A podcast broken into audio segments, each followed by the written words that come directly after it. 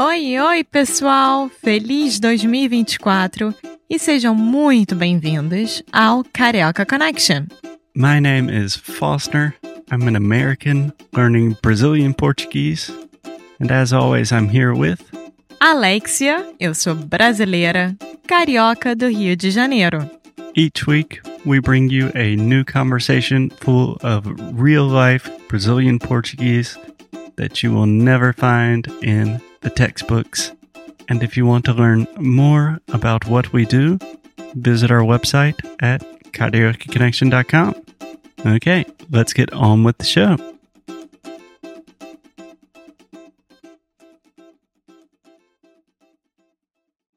Oi, oi, Alexia. E aí, tudo bom? Oi, Faustner, tudo bem com você? Tudo, tranquilo. Tranquilaço. Como a gente fala em Trindade, tranquilaço, meu irmão.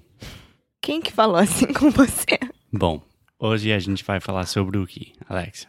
A gente vai falar um pouco sobre Trindade, que é um lugarzinho perto de Paraty também. Sim, um pouquinho de revisão no episódio 8º. No 8º episódio. Sim, a gente falou sobre Paraty mesmo, o centro histórico. Depois a gente falou sobre a Praia do Sono. Sim. É incrível. E agora vamos falar sobre Trindade. Trindade é uma cidadezinha perto de Paraty, centro histórico. Fica dentro de Paraty, mas é perto de Paraty, centro histórico. E tem 7 praias no lugar. E quando a gente foi com o Zach de novo. E pegamos um ônibus também, na rodoviária. Demorou 1 hora e pouco para chegar. É o mesmo rodoviária para pegar... É o mesmo esquema. Só tem um pra ti, na verdade, né? É. E aí, enfim, chegamos lá, o ônibus te deixa na boca de uma das praias e você segue pra onde você quiser ir. Porque, sim, como uma praia do lado da outra, e às vezes tem trilhas pra você conseguir chegar a uma outra, você sempre vai ter um mapinha na entrada das praias pra te dizer onde é que você pode ir. Sim. O que é um mapinha? Mapa. Um mapa. Um pequeno mapa. É, mas é tipo a mapa que fala, você está aqui. É. É uma pinha? Mapinha. Ah, legal, não sabia. Eu chamo assim. Tá, mas quando você fala que tem 7 praias, pode explicar como que é? É uma cidade, é um vilarejo, como que é? Eu considero uma cidade. Sim, mas é uma cidade bem hippie, né? É, super hippie. As pessoas que moram lá também não são tão pescadores como na Praia do Sono, porque a Praia do Sono é um vilarejo, não é uma cidade. Em Trindade já tem vários bares, vários restaurantes, música nos restaurantes. Sim, quando eu penso sobre a Praia do Sono e também as pessoas que moram na Praia do Sono, que não tem muitos, eu penso em pessoas humildes, que realmente moram na praia sem quase nada. É. Né? Mas Trindade é uma cidade mais turística. Primeiramente, é uma cidade. E também tem mais a ver com turismo, com diversão. Sim. Né? E aí você tem as praias mais turísticas, com mais pessoas. Assim, todas as praias são turísticas, mas mais lotadas e outras menos lotadas. Sim. Mas quando você fala turística, você está falando de um jeito pejorativo ou não? Não. Tá. Porque... eu acho que tinha muita pessoa, mas... Tinha muitas pessoas, sabia?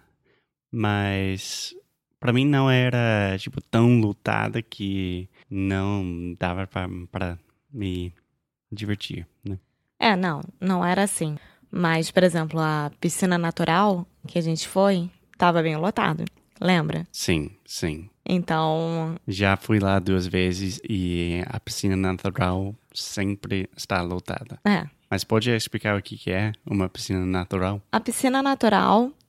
bom, eu não lembro de qual praia que chega na piscina natural, vou ser muito sincera, mas você tinha que fazer uma pequena trilha para chegar mais de 20 minutos, super tranquilo.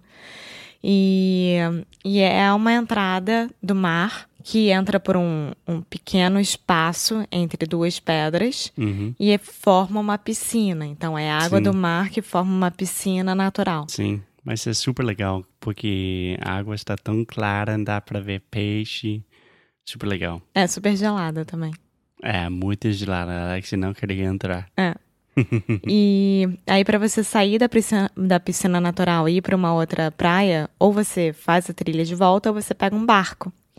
Que o barco para ali dentro também, você entra no barquinho e vai para a próxima praia. Sim, exatamente. Mas eu acho que vale a pena. Se você está indo para a Trindade, a trilha para chegar na piscina natural demora, sei lá, 20 minutos, meia hora. Sim. Mas é um pouco cansativo, mas se você somente está indo lá uma vez, eu acho que vale a pena. Vale a pena. E você pode ver nos mapas quais trilhas são mais difíceis e quais são mais fáceis. Então você escolhe as praias de acordo com isso. Muito bem explicado. Não é a Praia do Sono, que é um pouco mais afastado, mas Trindade é um lugar turístico. É, e os preços dos restaurantes vão ser um pouco mais salgados também. Salgados? Quer dizer caros, né? É. Sim, sim. É uma boa expressão. Preços salgados. Então, basicamente, é você chegar lá e você já sente o vibe que aqui é um lugar um pouco mais hippie, mas você pode ou ir à esquerda ou à direita e você vai achar coisa legal. Tipo, uma praia diferente, um pessoal diferente, restaurantes diferentes. Você até fez um amigo lá, lembra?